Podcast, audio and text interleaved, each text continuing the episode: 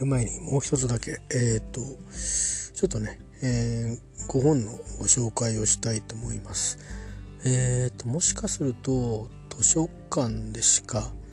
借りれないかもしれないですね。私はね、えーと、通販でブックオフで、え、買いましただから若干残ってるかもしれませんえっ、と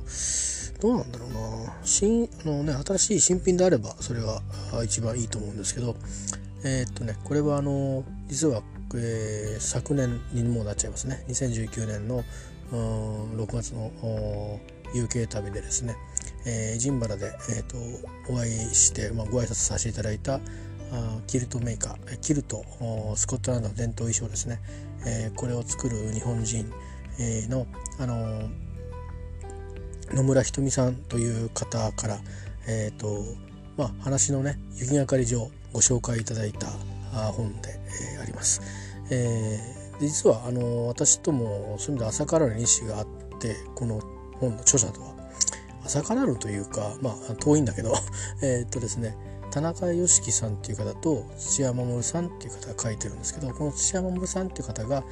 実はまあウイスキー日本のウイスキーの研究家のまあ、えー、第一人者と言ってもいいかもしれないですね。えー、実際にあの私もこの方が主催するまあなんていうかウイスキーファンクラブみたいなものがあるんですけどウイスキー日本ウイスキー研究会だっけな、えー、そこの会員で、えー、あります、まあ、たくさんの会員の方がいらっしゃるしあのプロ向けのね、コースを先にやって私はあの趣味の方の試験のトラックから入った人間なんですけど、えー、まあとにかくウイスキーのことっていうと今だとやっぱこの方を抜きには語れない感じですね。他にもいっぱい書くライターの方とか詳しい方いっぱいいますけど土屋守さん、えー、その方と田中良樹さん。実は、えー、同級生だそうです、えー、大学の同級生なのかな、え、で、えタイトルが「イギリス病のすすめ」というんで講談社文庫。学術文庫といったですね。普通の講談社文庫、えイギリス病のすめということで、えーと、単行本で1997年に出て、え2001年にですね、えちょうどあのアメリカの911の後に、え文庫本になった本であります。えー、で、まあいまあ、イギリスが好きな人にとってみると今となるとね少しちょっと情報古いかなっていうところもなくはないしあの何て言うかなうんあそのことはそう思わないなというのはまあそのそれぞれこの書いてる方の方が見識が深いので 浅い私にとってみるとええー、っていうことはあるんですがおおむね面白く読むことができます。であと繰り返し読んであのなんか知識のねあのここから他のことにこう、えー、飛んでって調べてみようかなっていうふうに思えるような本になっています。えー、ということで、まあ、たくさん食べ物のこととかいろいろえーと、対談集みたいになってるので、えー、読みやすいですしその中にいろいろ深い、えー、知識がいっぱい経験とか知識とか、えーとまあ、考えとか、え解釈っていうのかな受け止めっていうのかな混ざってるのですごく生々しくて面白いですね。で2つばっかり、えー、ちょっとあの英語とそれからスコットランドのエピソードで、ご紹介をしたいんですがこの本の93ページ、えからですね書かれてるんですけどあの水のね発音、えーえー、まあ普通どうですか？皆さんは「a glass of water」っていうと「a glass of water」「water」って多分発音習ってますよね、えー、多くの場合。えー、ウォーラー、ウォーターはウォーラー、ドーターはドーラー、ドーラー、えー、っていう感じでね、ドーターじゃなくてドーラー、ドーラーになるっていう。そんな感じで、えー、やりますけどイギリス行くとですね UK 行くとまあスコットランドの方に行くと若干そんなにきつくはないんですが T を割と強く発音します。えー、っていうのと割とあのー、うんアメリカ英語ではえっ、ー、とまあ、えー、落ちる落ちる話はちょっと別にあるんですけどあの柔らかく発音してる音ですね。ウォーボーラー、ウォーラーもうウォーラーぐらいな感じの。これがウォッチャーウォッチャーウォッチャーって発音します、えー、なので、えー、あとはまあトマトって野菜がありますよね。あれトメイトトメイド、ね、これを、まあ、UK ではトマトです。これも有名な話ですけどね、えー、トマトっていうふうに、えー、と言ったり、えー、します。あとあのこれはね最近の人によってまあまちまちな感じもあのいろいろな料理番組とかドラマとかえーと、テレビ番組の YouTube なんかで見てると、えー、まちまちですけどそれとかイギリス出身なんだけどアメリカで仕事してる時はわざわざ、えー、そうは読まないっていう感じの人もいますけど、えー、あえてねだって君イギリスねあのブリティッシュだよねとか、まあ、あのいうふうに言われた時にあのわざわざそういうふうな言い方を皮肉っていうか 一種返しで言ったりすることがあるんですがオープンってしばしばっていう意味のね、えー、あるでしょ？あの UK ではですね often って普通に読みます。often あれ普通に読むとローマ字のと often often ですよね。で UK で often I often read なんとかとかね。I often なんとかっていうのは僕らが多分習ってきたようですけど、まあ、そんなようなえー、感じです。でまあこの本の中ではちょっとその一般の人の感覚でちょっとアメリカのね発音はあのいろいろちょっとちょっとストレンジなあの感じがするってことは書いてあるんですけど。でもね実際にロンドンで、うん、聞いてみるともうね混ざってるんで例えばロシアから出てきてっていうか親御さんがロシア出身ででまあ自分も小さい頃ロシアにいたんだけど今ロンドンで暮らしてロンドンで就職してるみたいな学生さんたちの英語っていうと完全なあのまあロンドンの人たちが普通にこう喋ってるようなロンドンのいわゆる中産階級っていうかね、えー、たちが中流階級というか喋ってるような英語とちょっとね違うみたいなんですよ微妙に。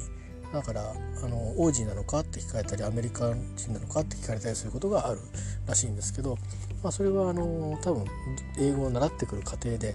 えー、小さい頃に習った英語が多分、うん、ちょっと、まあ、イギリスのねあの EK の英語っていうのは今そういう意味ではえっ、ー、とまあ少数派になってるんですかね純正なのは。実はまああのえーと、話者で言うと多分イギリス英語をしゃべる話者の方がネイティブでは多いはずなんですけどね。どっちかって言えば源流はインドもそうだしオーストラリアもニュージーランドも、あのー、源流は、えー、何たってあのイギリス大英帝国の英語ですからね、えーと、あとカリーブの方のいろんな地域とか、えー、島もアメリカの領土じゃなくてイギリスの領土だったところはイギリス英語がベースになってそこの土地土地の方言、えー、ができたりとかもともとの母語が混ざって、えー、独特の発音になってたりとかいうことがあるので、えー、例えばだから、まあ、フィリピンなんかアメリカがあのスペインアメリカっていう感じでこう渡っていった歴史があるのでちょっと違うんでしょうけどまあ多分マレーシアシンガポールとかあの辺りはどっちかっていうとあれですよね。あのアメリカイギリスかフランスかみたいな感じで、えーとまあ、植民地にしてたような時代がありますからあまあそういう意味でもイギリス寄りの、えー、まあ言い方使い方があのベースになっていることが多いです。ただまあかなり母語の影響を受けてるんでまあシンガポールだと「ラー」ってね「あのなんとかラー」ってつく英語があるとかっていうのを聞きますね。僕はの実体験ないんですけど、えー、それかあとまあインドなんかだとえー、っと一体何カ国語何カ国語っていうか何言語あるのかだと僕も正式には分かんないんですけど公用語の数が50を超えるような確かオーダーだったと思うんでよく聞くのは、まあ、ヒンドゥー語タミル語とかを聞きますよね。あとそれ以外にもいっぱいあるらしいんですよ。でそういったもののあの発音の影響を受けていくのででそういういろんな人たちがアフリカも含めてロンドンにもやってきて、えー、まあアジア全ての国からと言ってもいいですね。集まって、えー、それが混ざって、えー、でもしかしたら23代家系が続いているので、えー、必ずしも、あの今言ったウォーター、ね、T をしっかり発音する人たちばっかりかっていうとそうではないんですけどまあでもなあの多くは多くの人はもう水はウォーターっていうし娘さんのことはドーターっていうしあオープンはねちょっとこれはケースバイケースかなって僕の旅の感覚ではあれですけどまあでもいろいろ聞いてると、比較的、えー、例えばほら政治の議会中継のコメントとかだとあのオフテンってよく言ってますね。はいまあ、そんなような感じです。で、まあ、あと若い人たちはわざわざアメリカの方の英語を使いたがるからそういうふうに言ったりすることもあるそうですし、あのー、皆さんご存知のように、えーと、下町といってもあのいろんな、えーと、ロンドンの東側の英語っていうのもあるらしくて、えーとえーと、イーストエンダーっていうね、えー、それ以外にあの本当の下町各に鉛があったり。でその影響もあってなのかあの T を落とす発音も最近はあの普通にあるみたいですね。だからまあウォーラーでもなくウォーチャーでもなくウォーアーウォーアーっていうね。Give me a glass of water ウォーアーっていう。水のことです。ウォーアードア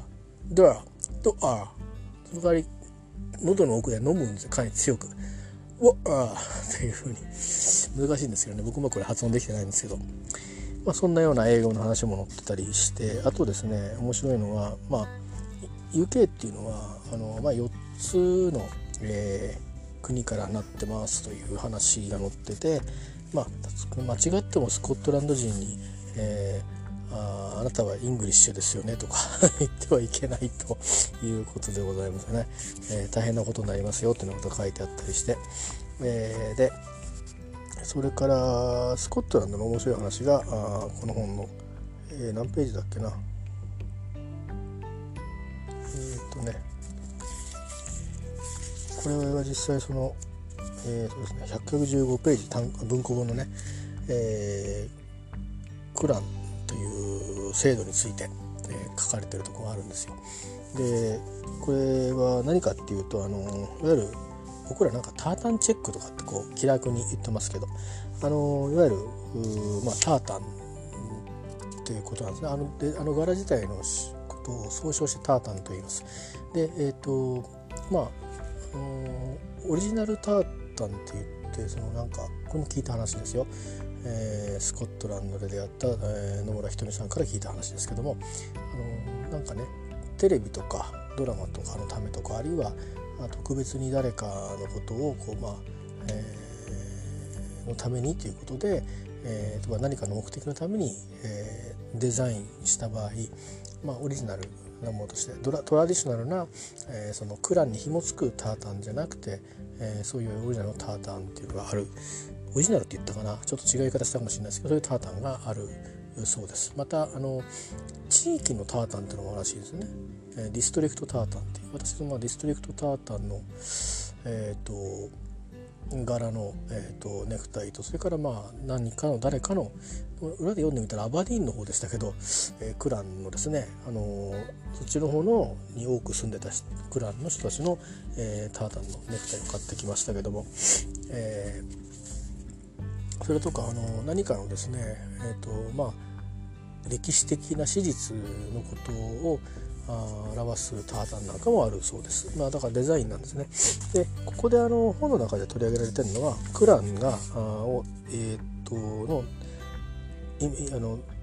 表すそのこのクランのタータンというものっていうのは実は、えー、登録されてますよと、えー、いうことだそうです。えー、で私は実際に、えーと、野村ひとみさんから伺ったのはあのパテントがあるみたいで と使う時に特許料を払わなきゃいけないらしいんですよ。おいくらかってとこまでは詳しくはさすがに短い時間だったのであの根掘り葉掘りは聞いてないんですがあの、まあ、キルトメーカーということで、まあ、そういうお客様のオーダーによってはああるクランのタータンを使うことがあるわけですよね。その時にはその特許料を支払わないとそれで、えー、製品を、え、ここさえて商品にすることができないという事情があるんだそうです。えー、でまああのそういうことでね、あのだからそれ知っとかなきゃいけないわけですよね。あのこれは何のタータン何のタータンってどのクランの何のタータンっていう、えー、覚えてなきゃいけないしあのこれはクランのタータンじゃなくて、えー、ごめんなさいどが入ってますね地域のタータンだとかこれはもしかすると何かの、えー、イベントで作られたタータンかな歴史のタータンかなということで、えー、知らなくちゃいけないということなんだそうです。でそういったまあ専門の、ね、方がお使いになる本みたいなのがあるらしくて、まあ、それなりの値段するそうですが、まあ、それを日本にお持ち帰りになると先生からねえー、まあ、師匠でしょう、えー、スコットランドの、えー、から、まあえ譲り受けるというか、まあ、優勝にて譲り受けて、え日本に持ち帰るということをおっしゃってましたね。でそれから、まあ、そのもっとそのデザインのその実際の記事とかも見えるのかな、えー、の実際のものを飾ってあるところが、えー、そのエジンバラの、えーと、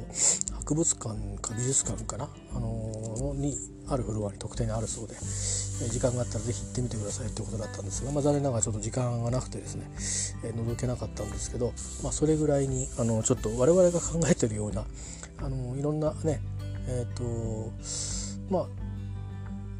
昨日あたりですかねえーと「紅白歌合戦」見てる時に、えー、ひとみさんがこのツイッターで、えー、コメントされてましたけどとあるアイドルのタータンはあの、まあ、ちゃんとしたタータンだったみたいです。あのちょっと向こうで現地で話したんですけどあの結構僕たちすごいですね小さい頃から本当にあのそれこそなんかタータンという言葉の前にチェックっていうのをまず先に覚えてで例えばベイシティローラーズとかこう口に来たりとかあとは、えーと、キットカットとかなんかお菓子が入った時に、ね、なんかギンガムチェックなんつってあのそういうのから入っちゃってるでしょ。でそれからなんか洋服とかあの自分たちのその持ち物でもなんかしなきゃチェックチェック柄みたいな、ね、いうので、えー、理解してその中にそのタータンのやつとあのいわゆるそれとは関係ないなんかこのデザインとしてのものとでそれも例えばそうですねボンベイシャツじゃないけどボンベイシャツなんかあるじゃないですかあの半袖のシャツああいうものでもなくなんか勝手に日本で なんか何かにタータンに似てるんだけどちょっと違うみたいなのを勝手にこされて、えー、なんかあのそれをこう、えー、これがチェックだっていう感じでね、えー、使ってるものがあったりあるいは本当に本当はあのそのまんま使ってて特許料払わなきゃいけないのとかあったりするんですかねって話したらまあいろいろあるでしょうねっておっしゃってましたけどね。まあ、それぐらいにあのなかなかあの我々が考えるよりもあの奥が深いあの伝統衣装伝統の図案というかね。だ家紋に近いのかもしれないですね。ただあの家紋よりももっとそのそれを見た時の何て言うかなあの気持ちの高ぶりだとか何かそれに対するプライドとか、まあ、今の私たちが家紋に対する思うよりかは今でも熱いのがあるようですね。もちろん多分我々の少し前の世代の人たちまではおそらく今でももしかしたらそういう地域は当然沖縄なんかは家紋じゃなくて違う意味で何か違う衣装に対してあるような気がしますけど、えー、とか地域によってはまだまだそういうところがねあの文化として深く、えー、伝統的なものに対するまあなんだろう大事に思ったり、えー、イフの念というか意見の念とか強いところはあると思うんですけどおそらくね私なんかも自分のとこの家紋はあの父親から伝え聞いて、えー、自分の子供のいろんなねあの5月人形とかああいう時には、まあ、一応作って、えー、なことをしてますけどそれ以外のところでその何か「我が家は」とかっていう感じのことはまあないので、えー、そういったねあの自分のタータンやあその所属するクラに対するプライドだとかあいうものはそんなにこう似たような感情はあまりないんですね。まあ強いて言えばなんかどこどこ生まれとかどこどこに長くいましたっていう意味での親近感みたいな感じでしかなくてどうやらそんな生優しいものじゃないみたいですね。えー、いうことで。で、まあ、その話をしてる時に、えー、実はその話はあのこちらに来て、まあ、そのキルートの修行を、えー、し始めてからももちろん先生からも聞いたことだったり自分で調べて知ったり、まあ、いろいろ他の人たちとかここで働いてる人たちに聞いて分かったことなんだけどもそう言っても一応ねあのなんか実は口に来る前にスコットランド行きたいなって思思いが募っていく一つのきっかけになった本がこのあの確かウイスキー研究家の方が書かれた本ですっていうことでで確かですねえっ、ー、とイギリスマニアのすめって言ったかイギリス用のすめって言ったかそんなようなことをおっしゃってたんですね。えー、でちょっと頭の中にぼんやりして旅の疲れもあってぼんやりしてて、えー、ちょっとあなんかそんなようなこと言ってたなと思って帰ってきてから少し落ち着いてきてまあ、旅のその思い出の整理をしていく中でちょっと読んでみようかなと思って探したんですけど別にどういう本の柄だとかっていうのも聞いてなくてなんとかのすすめイギリスすすめだけなんですよね分かってること。それから、えーと、ウイスキー研究家って言われたんで土屋守さんですかって言ったらもうちょっと覚えてないですっていう話になって、まあ、そこはもう僕は土屋守さん決め打ちでその3ワードで探しまくったんですね。でそんなに簡単に出てこなくて何をやったのかな？最終的に言ってた言葉よりもいや多分イギリス病じゃねえかなって勝手に思ってバッと入れてみたら出てきてどうも本の内容えっ、ー、となんか解説のね内容を見てるとぽいなと思ってであの ツイッターで聞いたんですよね。写真のあのリンクリンクか。アマゾンじゃないな。ツイッアマゾン？なんだか分かんないけどそのそういう検索サイトに引っかかってきた情報にえっ、ー、と,、えーと、あリンクしなかったんだもう買っちゃったんですよで買ってきて 来てから、まあ、違ってたら違ってたらねいいやと思って話の内容としては似たような話が載ってそうだから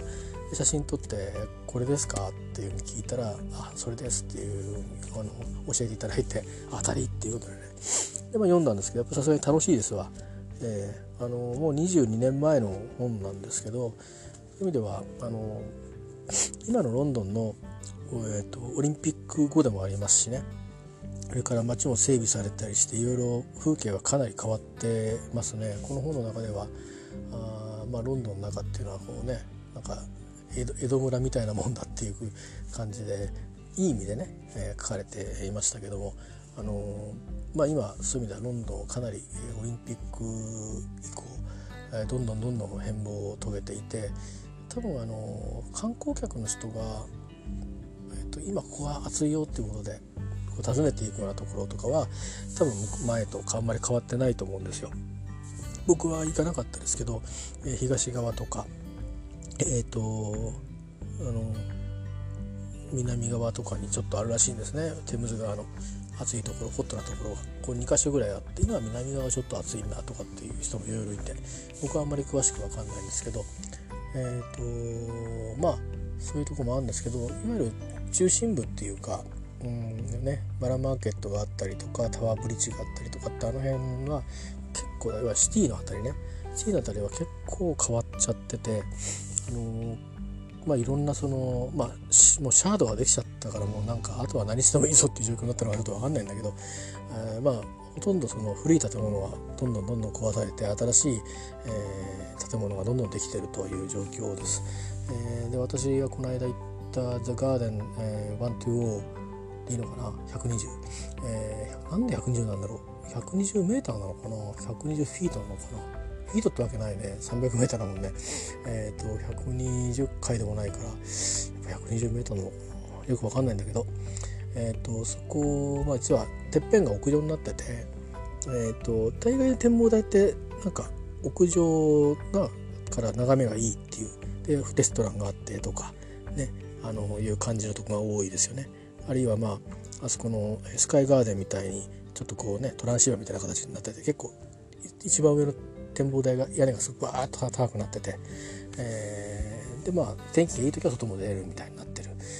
ところとか、まあ、ザ・シャードみたいに上も吹き抜けてになって一応まあガラスのついたてはねちゃんとこうわーっと周りに建物の構造物としてあってだけどまあガラス張りで遠くまで見えるみたいなところとかロンドンアイみたいなとことかまあいろいろありますけども私が行ったところは普通の単なる屋上 なんですよ。で屋上が、まあ、ちょちょっとしたガーデンになってて屋根なしでちょっとした売店がそれも多分なんかどっかのコーヒーショップがネロかね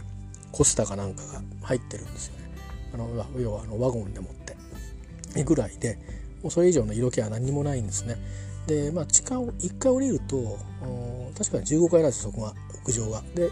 1回降りた14階になんか今度レストランができるみたいで多分そこにお客さんを誘導するための屋上になるんだろうなと思ってたんですけどあとは多分オフィスだと思いますね中はね。まあ、それぐらいの建物なんですけどうんもう両方ともそのそこから、えーと、スカイガーデンが入ってる建物も見えますし、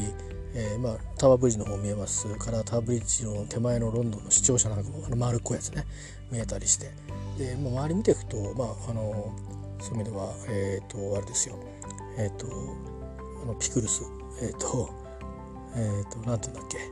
えー、ちょっとふっと忘れしちゃったな。あのピクルスの形をしたえっ、と建物があるんですねガラス張りの。えー、あのそれとかも後ろにこう見えたりとかあするんですけど。そうそうそう、えー、今確認しました。ガーキン。あのピクルスのことガーキンって言うんですよね。でそのもっとピクルスみたいな形したビルがあって後ろに。でその私が行ったそのまあ屋上ね、えー、見晴らし結構いいんですよ。あのてか気分がいい。空気が風に当たるから。で人もそんなにいなかったんでまあ割と行った日は行った日はいつだったかな。えー、っと多分ロンドンの初日だったと思うんで旅の初日だったと思うんで意外と暖かかったんですね。そこそこまでは暖かかったんですよ。でえー、っとなんだけどまあ両脇どうなってんのかなと思ってもうそれこそあのギリギリまで行って額をピタッと当てて見るみたいな感じで覗き込んだんですけどそうするとまあ両脇ですね。あの後ろと前は道路なんですけど前は道路になっててでその後の 3, 3辺はですね工事してましたね。で特に両脇は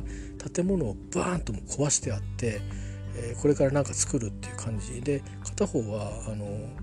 今でもまだまだ壊し中みたいな。だから建物の柄が残ってるんですよ。あのこう周囲が例えば五角形の建物だとすると,、えー、とその2辺ぐらい残ってるの。で重機が入ってまああのユンボみたいなやつが入っててガンガンガンガン壊してるっていう。でああ古い建物を思いっき壊してると思って。え、っと、まあ、イメージ自分のその昔行ってた自分の大学の校舎ぐらいなあ古さあの建物だろうなってなんか見てると構造のいろんなもの見てるとねそんな風に思うんですけど、まあ、そういうもの壊してるんで多分また似たようなあこういうね、あのガラス張り系のえー、ものができるんだろうな と思って。大体そういう雰囲気に変わっていくんだろうなと思ってましたけどね。もちろんあのシティのちょっと裏側行くと古い建物をあの例えば、えーと、いわゆるこっちでいう証券取引所みたいなところとかそれに類推するような建物はいやなんかちゃんとこうねぼーっとこうの柱があって、えギリシャ建築みたいな なんかそういう建物も当然それはあるんですが、まあ、あれは壊さないと思うんですけど、まあ、いわゆるそういうそうでないオフィスビルみたいなものは少しこう新旧交代がねあの今進んでるところでオリンピック後はやっぱりなんかそういうふうに今ロンドンは変わってきてるんでしょうね。えーまあ、タワーブリッジはさすがに何も変わったりしてませんけどでも途中工事したりとか、えー、したそうですんでねあのなんかあの歴史みたいなこう写真になってたの読んできたらあの塗り直したりとか、えー、いろいろしてるそうでつい最近もやったそうでだから30年前と比べてそんなに変わった気がしなかったのは そういう修繕をやったからあなんだなと思って見てた記憶があります。えー、まあそんなようなあの話ですね。えー、ということで、あのー、若干ねそのこの本に「イギリス病のすすめ」っていう本に書いてあるところ時とは部分的に、えー、変わってるところももちろんあのありますけどもまあおおむねおおむね、えー、まあ社会の仕組みとか議会の成り立ちとかそういったものは変わってないでしょうしおそらくスコットランドのことは私も詳しくはありませんがあまあ現地に行かれた方でもうキルトのね、えー、作る修行をされて実際に作る、えー、プロフェッショナルになられた方があ実際にそこの、えー、そういうねあのクローズを売ってるお店で仕事もされてるんですけどそこは実はねあの工場を持ってるんですよ生地を作る。でそこのあの職人の方々とあのいろいろお話をされて仲良くされていろんな話をね聞いたりそれから、えーとまあ、あのルームメイトっていうかまあどっか自分で一人で単体でドーンと部屋借りるっていうじゃなくてそのいわゆるその何て言うのかな。あまあルームシェアをするんだけどそのもともと持ってるあのお部屋をねあといくつか持ってるとこのお部屋をそう借りるみたいな。でそこに他の国の人たちもいるみたいな感じで、えーなんね、暮らして何何回か引っ越されて暮らしてるみたいなんですけどそこのそのホストファミリーというか方たちともいろんなお話をされたりして、まあ、現地の、まあ、生の、えー、あれですねまあその、えー、体験をされての話なんで、えー、多分まあその時に説明されたのが、まあ、一番最新の情報だろうなと思って、えー、いますんで、えーまあ、そういう意味ではこの本はそうそう遠くないというふうに言えるのかなと思ってます。でまたその野村さんは、えーまあ、ひとさんひとみさんはあのグラスゴーの方に留学されてたハープ弾きの方ともご縁があるようですしこの間のハープ弾きの方とは直接ツイッターで、えー、メッセージ交換だけさせてもらいましたけども今日本に帰っても来られてますねその方も。でまたあのアイルランドにも行ったことがあるそうですし、えー、そういう意味では、まあ、あの辺のグレートブリテン周辺の、まあ、僕が大好きなエリアですね、えー、のことについて非常にあの詳しいっていうかまあ本当まあ、こういうとご本人にはいい意味のいい意味で伝わってほしいんですけど本当まあイギリス病にかかった方なんで あの多分僕よりも深く罹患してしまった方だと思いますんでね、えー、スコットランドとりわけスコットランドというかケルト、えー、文化に対するまあ何て言うんだろうもう愛着っていうか同型でしょうかねそんなものをなんか感じましたね話してて。ほんと好きなんだなと思って。あの普通買い物してて柄のチェックのそのタータンの 柄の説明全部完璧にする人なんて僕出会ったことないですからね日本人で。えー、いやいらっしゃるんでしょうけれどももちろん、あの、そういえばその野村さんに、えー、キルトを頼んでる方はきっとお分かりになるだと思うんですけど。でもまあまあないですよね。伊勢丹に買い物行ってね もしマフラーが置いてあってうんいやこれはお客様こういうなんとかでなんてまあ言わないですねよくお似合いですでおしまいですよね。まあ、でかつまあ黙ってお土産屋さんに入って買うとしても別に何も説明してくれないと思うんですよ。あのいっぱいあのエジンバラにお土産屋さん当然あります。で去年もう一昨年か一昨年行った時はえーと、ロイヤルマイルにあるまあ、そういうクローズイズを扱ってるとこに入ってでいろいろ見ててうんあこれがいいなと思って、まあ、家族のお土産を買ったんですけどもやっぱり同じようにマフラーを買ったんですけどその時は別に説明はなかったです。まあ、たまたまそれはとっても有名な方の えー、なんていうかなのために、えー、作られたマフラーのようで体のようでしたのでそういうこともあるかもしれないですけどでもそういうこと言いそうになかったですね。えー、あお土産買いに来たなっていう感じで これがいいわよみたいな感じだったですから、えー、ですからまあかなり専門的なあの、え、に解説をしてもらいながらですね、えーと、お店を回れたのはすごく良かったですしそこのこの中でもあるんですけどあのそのクランの話でね、えーと、オーストラリアとか、えーと、ニュージーランドとかアメリカカナダとかね、えー、そういうところからあのまあそのエジンバラに来て自分はもともとどこの何者だったのかというようなことを確認しに来る方が多いらしいです。名字とかタータンとかそういう手がかりで、えー、と大体このどこどこの地域のここにいた何々のクランの誰々だみたいなことぐらいまで先祖は誰々だぐらいのことはね分かるらしいですよ。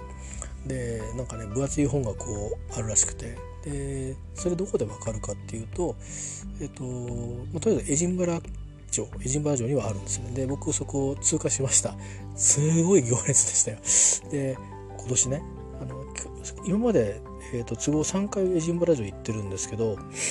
最初の時は多分勝手が分かんなくてゆっくり何がチェンジしてんのかとかも分かんない。先輩と2人で行って英語もあんまりよく分かんないしみたいな状況で行ってあの結構ジェームス6世が生まれたのはここだっていうそこしか覚えてないんですよね。それからあとまあかっこいい城だなっていうしか覚えてない。うわーわーっていう感じですね。決して巨大ではないんだけど。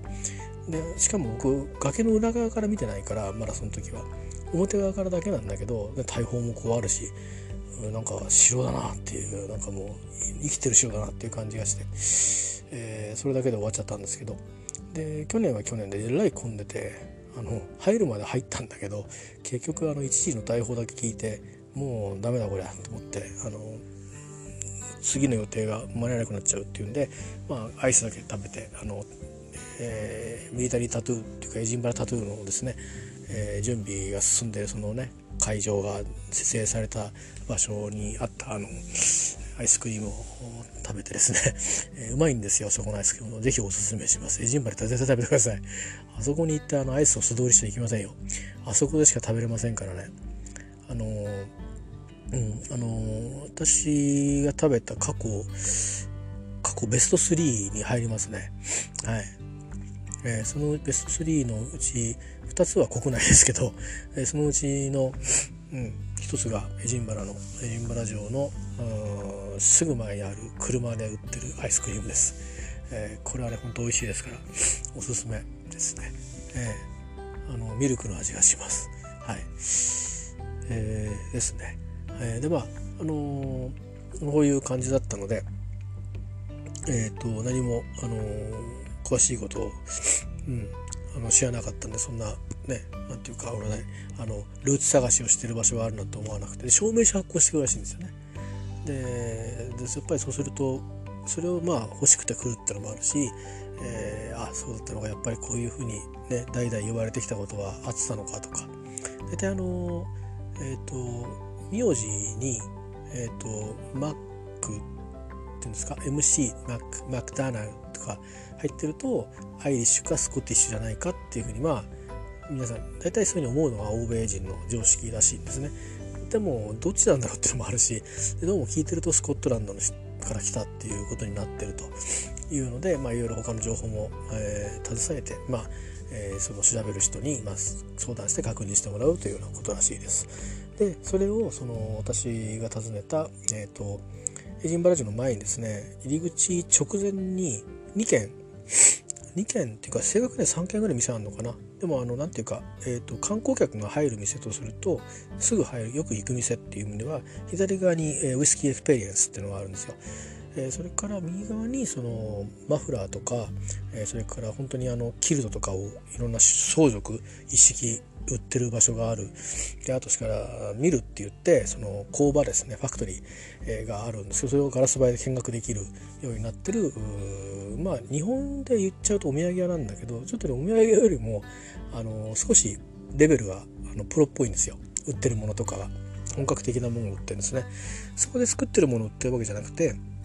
エジンバラ周辺であの、まあ、作られたものを、まあ、集めて売ってるものが多いんですけどただまあ実際にあの生地を作ってそこの生地で作ってるものもありそうでしたね、まあ、そのいわゆるまああのが右側にあるんですよ、えー、なんとそれもねエジンバラなんとか見るってお店でしたけどでそこの、あのー、まあ入ったところはすぐはまあ割と,、えーと、お土産にできそうな品物がバーッと置いてあって結構広いんですね。いろんなものを置いてあります、えー、いろんなグッズねあの衣類に関するものが多いですね。なんかね一般的なお土産っていうのはあんまないですね。例えばキーホルダーとかそういうのはあのエジンバラカッスルの方のお土産屋さんが充実してるんで、まあ、入場料払ってあのもらって、えー、もう入ってもら払ってもらって入って買う会はありますよ。結構いろいろありますんででグレードも結構いいんでえっ、とまあロイヤルマイルのお土産屋さんの方が逆言ったら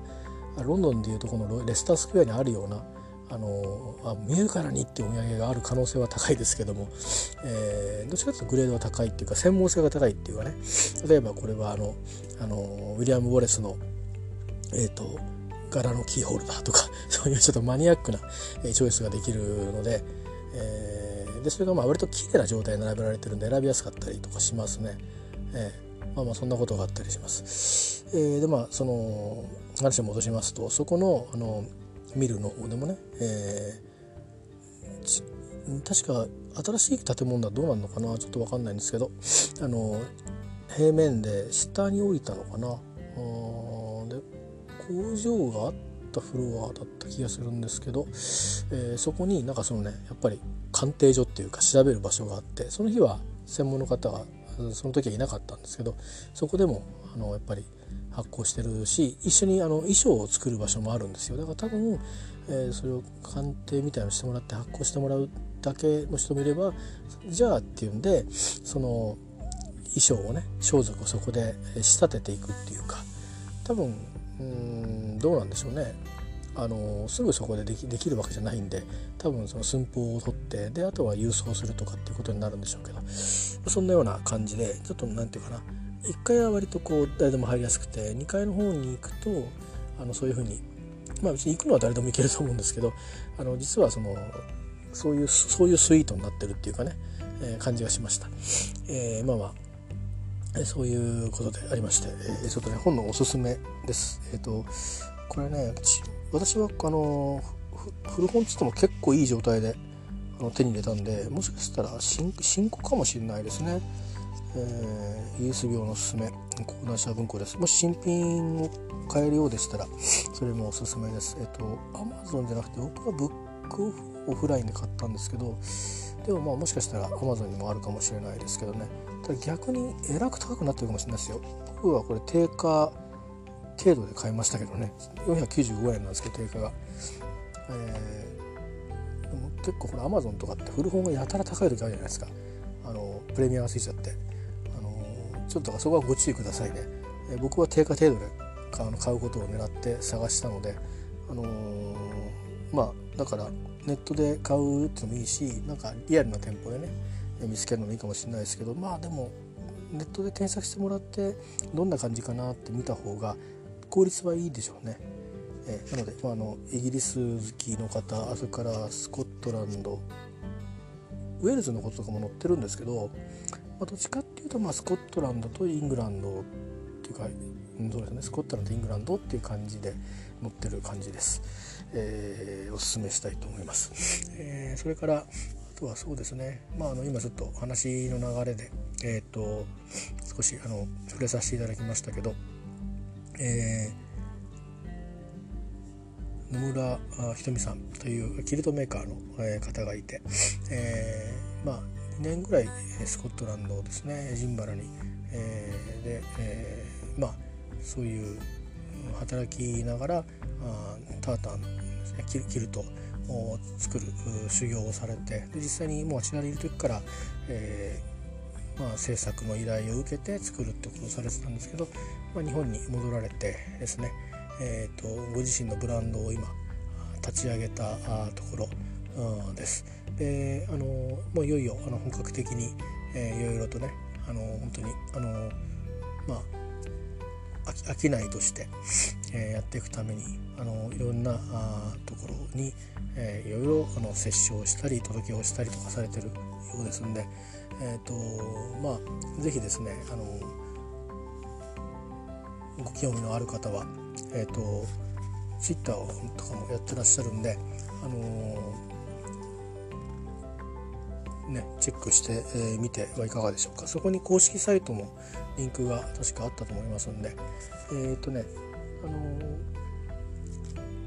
ツイッターの名前だとねえっ、ー、となんか名前はアカウント名なんか長いんですよ。なのでえっ、ー、とそうですねひとみっていうあのニックネームがあのついてますんでそれで探すと出てくるかもしれないですね。えあの HITOMI であとまあスコットランドとかキルトとかタータンとかなんかそんなワードを入れて、えー、検索していただけると多分あとは Twitter って入れていただいて検索していただけると多分出てきます。えー、であのー、そうですねそれで出てくると思います。であのキルトメーカーって書いてあるんじゃないかなと思いますし公式サイトのリンクがポンとクリックするとキルトメーカーっていうふうに、えーと、公式サイトが出てくると思いますんで、えー、ぜひあのご興味のある方はチェックしてみてください。え、ー、とすごくねあのダイレクトにあのお仲間がまだあのエジンバにいらっしゃるってこともあったりホストファミリーの方々ともご縁がまだつながってね返したばっかりですから、えー、非常にあの生のねなんかその様子っていうかなあこういう感じなんだっていうのが、えー、分かったりしてこれから、まあ、スコットランドに旅行でもあるいはあまあ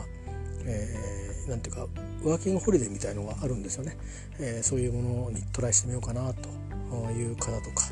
あまあいろいろいろんな意味で、えー、関心のある方にもあの、うん、興味深い、えー、存在になるんだろうと思います。えー、まあうんそうですねでまたあの、えーと、私のツイッターでも、えーと、ついつい、えーと、つい最近もリツイートしましたけどえっ、ー、とねあのハープのうんまあケルトケルティックハープっていうねあのハープっていろいろでかいのありますしあとアイリッシュハープってのもあるんですけどケルティックハープっていうのとアイリッシュハープの違いちょっと僕詳しく分かんないんですが少しアイリッシュハープで大きめなのかな。えであのそれのですねあの奏者あの日本人のやっぱりこれも女性の方なんですよね。あのグラスゴーの方で、えーとまあ、大学院、えー、卒業されて日本に戻られて、えーまあ、あのそういう指導ね演奏の指導とか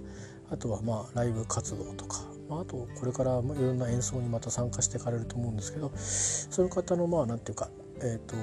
ご自身の紹介ビデオみたいなドキュメンタリー的なね、えー、紹介ビデオが完成したってことでツイートされてたので僕の方で、えー、公式 RT しておきましたので、えー、ぜひ、えー、そちらの方もチェックしてみてください。えーと、その方とはどういう、うんと、ひとみさんとどういうご縁かちょっと分かんないんですけどその方を知ったのは僕はひとみさんが縁です。で僕は音楽が大好きなのであそんな人が日本人がいるんだと思って、えー、でまあこの間ちょうどクラウドファンディングやってらっしゃったんですよね。で目標額達してたんですけどあのぜひ音楽を聴きたかったので、あの参加させてもらってで連絡をツイッター上で、まあ、まあ公開ですだから、えー、DM とかじゃなくて、えー、やり取りさせていただいたんですけどたまたま、えー、2018年に訪ねたあのブランタイルのケミカル、うん、アンダーグラウンドのレベルがやってるスタジオですね、まあ、チェムなのかケムなのかね。しかもケム19かチェム19か、えー、エマ・ポロックとポール・サベージさんがやってる、えー、スタジオで収録をしてますみたいな話になって、えー、な不思議な縁だなと思って。っていうかまあグラスゴー自体があのそういうコミュニティなんでしょうね、えー、まあ行き当たれば誰かとつながるっていうことなんでしょうね、まあ、僕は単なる観光客だったわけですけど、ブルースカーカイブスっていうバンドを追っかけて えそこにたどり着いたんですけどね。で、まあ、無理やりあの、えー、見学させてくれと。まあ多分そこって見学をさせてくれるような場所じゃないんですよね本来ね。あのアーティストが録音するために使う場所なんで、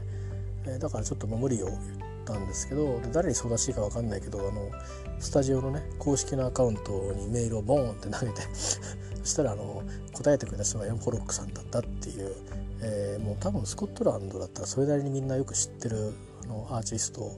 だし、まあ、ある種の、まあ、パイオニアの一人だと思うんですよね、えー、もう女性のシンガーソングライターですけどね、えーまあ、そんなようなことでつながったりとして、まあ、だから最初はそのね、えー、スコットランドに非常に詳しい方っていうことであの、まあ、結構マニアックなツイートも多かったんで興味を持ったそのひとみさんがいてでそれからそのケルティックハープの方に行ったんだけど実はその方はあのその前年に旅した方と、えー、ミュージシャンとつながっているということでね、えー、なかなかあのまあ、写真も送ったんですよ。あのポールと一緒に写真を撮ったんでここに行きましたって言ったらあそこで撮ってますっていう話になって、えー、なかなかねちょっと面白かったですけどね。あの、まあ、お二人とも西の方の方みたいなので詳しいあのアドレスの交換などはしておりませんけども、えー、なかなかちょっと私の方は東の方に住んでますんでね,、えー、ねなんかあのライブでちょっと駆けつけてご挨拶するとかあるいは何かうんそうですねなんかちょっと作品展をやりますって時に、えー、なかなか駆けつけるってことは難しいんですけども、まあ、また何かきっといつか、えー、まあ、もうおじいさんになっちゃうかもしれないけど あの、えー、でもご縁があれば、あのまたね、え実際にリアルの世界でもあの音楽家の方とはまあ初めまして っていうかリアルで初めましてになるし野村さんとはあの再会でねあの時ありがとうございましたっていうことになると思うんですけど、まあ、ぜひうんね、あの再会なりあのお会いできればいいかなと思ってますが、まあ、皆さんにも是非あの多分本当にこれからプロフェッショナルに仕事をされていく方なので、えー、ぜひあの特にスコットランド好きには、えー、押さえておいてほしいあの日本人、えー、だと思いますんで、えー、おすすめしたいと思います。えーと、キルトメーカーの野村ひとみさんとケーティックハーブ奏者松岡理子さんですね。えっ、ー、と松岡理子さんの検索する時はうんとねどれがいいのかな松岡ってあの木の松ですねそれから岡山の岡あですでリコってのは草冠にえー、っとこれどんな字だろうあのねちょっとこれ難しいな とじゃあ松岡さんの松岡だけ入れて、えー、大文字で C で E. L. TIC ケルティックで小文字で H で ARPIST ハーピストキャルティックハーピストでですね、えーと、検索してもらえればと思います。あとはそうだアカウントこの方は短いですね。えっ、ー、とアットマーク RIKOHARP アットマークリコハープツイッター。で松岡さんのサイトにアクセスすることができますんで、えー、チェックしてみて、えー、ください。そうですね、えー、ぜひぜひ要要チェック。うんだと思います。そうですね。えー、でひとみさんはですねとりあえず今のアカウントですとあのひとみってやった後にあのアイコンがくっついてまして、えー、スコットランドの旗とユニオンジャックがついていますのでそれで見極めていただければと思います。えー、いうことで、まあ、あの本のご紹介だったんですけども、えー、この夏からまあ秋にかけてあのご縁があった、まあ、たまたま女性だったんですよね。えー、男性の方、まあ、英語の関係のねあの先生では、まあ、河合良平さん先生、えー、とはあの今年も秋口に、えー、ちょっとあの久しぶりにお会いしたりして、えー、お話しさせていただいたんですけどうんとそうですね。あとまあ夏には小川直樹先生でのクラスに、えーまあ、それはあのフォローアップだったんですけどね。去年冬撮ってて、えー、いうことがあってだったんですけど現地にいる日本人男性の方っていうのはあスコットランドの方とはちょっとあれですね直にはなかったですねあのイングランドで働いてるイングランドっていうかそうですねロンドンで働いてる、うん、英語堪能なバリバリのビジネスマンの人はライブやってたんで、えー、その方とツイッターでちょっとやり取りしたぐらいで 男性とはそれぐらいしかやり取りがなかったですね。まあ、やっぱり女性の方がこうねあのいろいろフットワークがいいっていうことなんですかね。もちろんあのこのご関係の皆さんの周辺にはあのコミュニティがあってでいろいろねあの山に登られたりとかしてるのを見ると山とか丘とか見るとお仲間にはたくさんあの、まあ、ジェンダーいろいろなジェンダーの方がいらっしゃるので、えー、たまたま僕があの縁がなかっただけだと思うんですけどね、えー、今年はね去年はまあポールとかあポールの弟さんとかに出会ったり、えー、しましたんでね。あれですけど、まあ、いうことで、えーと、本のご紹介とちょっと要注目の、えー、スコットランドにゆかりの深い、えー、日本人、えー、お二人をご紹介いたしました。えー、以上です。えっ、ー、とそうですねとりあえず、えー、まあ少し、えー、これであの新年の早々に2本ですねあのお送りしましたので、えー、少しあの年賀状の配達じゃありませんけども、えー、少し小休止をして、えー、またあのちょっとね、え、今年の色みたいなものを、え、決めて、まああのまあ、リハビリなんでねこれはね、え、リハビリを兼ねてるところもあるんでちょっとあのこの何回かは割と身のある話をしたような気がするんですけど、うん、うんどうかな。関心のない人にはあれだけど今回の回はね身がある話だと思うんですよ。これはね割と自信あります今回の回は。他の回は割と僕がダラダラと喋ってるだけの気もしますけどうーんでまあでもねあのー、まあちょっとあのー、少しもうちょっとあの時間だとかそれから内容だとかあなんかもうちょっと工夫できないかなっていうのを考えてみたいと思うのでまああのとりあえず小休止小休止っても多分1日か半日ぐらいしか休まないと思いますけど、えー、したいなと思いますが、まあ、とりあえずそういうことで、えー、またあの出てまいりますんで、えー、よかったらあ、まあ、飛ばし聞きでね、えチェックして何言ってるかっていうのをチェックしてみてください。え以上でございます、えーまあ、僕のツイッターの方ではあの今ご紹介したお二人のことはたまにあの、え、RT することも多いと思いますんで、えー、まあ時々ブラウズしていただければ、えー、あのいいかなと思いますし僕は今言葉で言った話であのアカウント検索できたらもう逆にもう僕のツイッター見る必要ありませんのでお二人の方のツイッターなり公式サイトなり、えー、活動をチェックしていただければと思います。えー、以上です。